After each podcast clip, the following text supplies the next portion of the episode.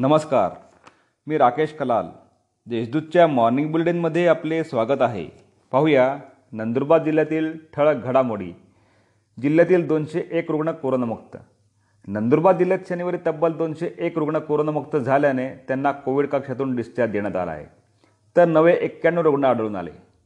सध्या आठशे बारा रुग्णांवर कोविड कक्षात उपचार सुरू आहेत. कारखानदारांकडून म मजुरांची लूट. आमदार दस यांचा आरोप. बीड जिल्हा जसा मुकादम म मजुरांचा केंद्रबिंदू आहे तसाच केंद्रबिंदू आता नंदुरबार जिल्हा होत आहे. मुकादमांना कुठल्याही कारखान्याचे कमिशन वेळेवर मिळत नाही.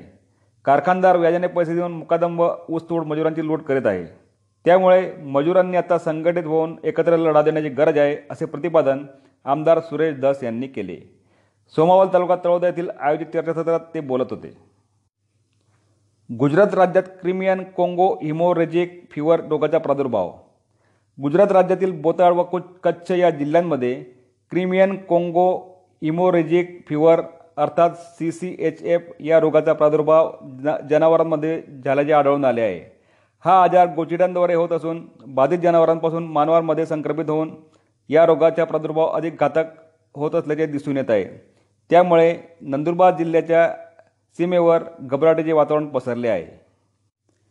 कापसाची बोंडे सडू लागली. तळोदा तालुक्यात प्रमाणापेक्षा जास्त झालेल्या पावसामुळे शेतकऱ्यांपुढे मोठे संकट उभे झाले आहे. कापसाच्या झाडांवरील बोंडावरच अंकुर फुटून सडू लागले आहेत. यासह विविध पिकांनाही मोठा फटका बसला आहे.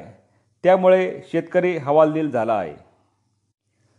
वीज चोरी प्रकरणी तिघांविरुद्ध गुन्हा दाखल.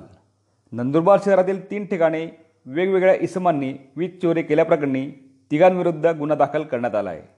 या तिघांनी बाराशे पंच्याऐंशी युनिटची वीज चोरी करून वीज वितरण कंपनीचे सुमारे एकोणतीस हजार चारशे सत्तर रुपयांचे नुकसान केले आहे. या होत्या आजच्या ठळक घडामोडी. अधिक माहिती आणि देशविदेशातील ताज्या घडामोडींसाठी देशदूत डॉट कॉम या संकेतस्थळाला भेट द्या. तसेच वाजत राहा दैनिक देशदूत. धन्यवाद.